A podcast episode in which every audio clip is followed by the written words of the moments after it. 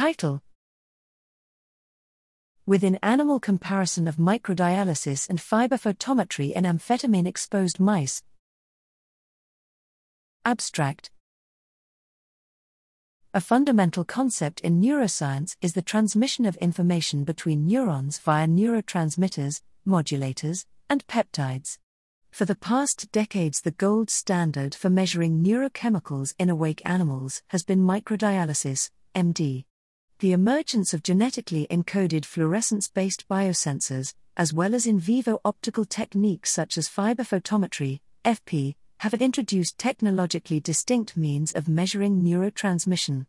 To directly compare MD and FP, we performed concurrent within animal recordings of extracellular dopamine, DA, in the dorsal striatum, DS, before and after administration of amphetamine in awake, freely behaving mice expressing the dopamine sensor dLight1.3b.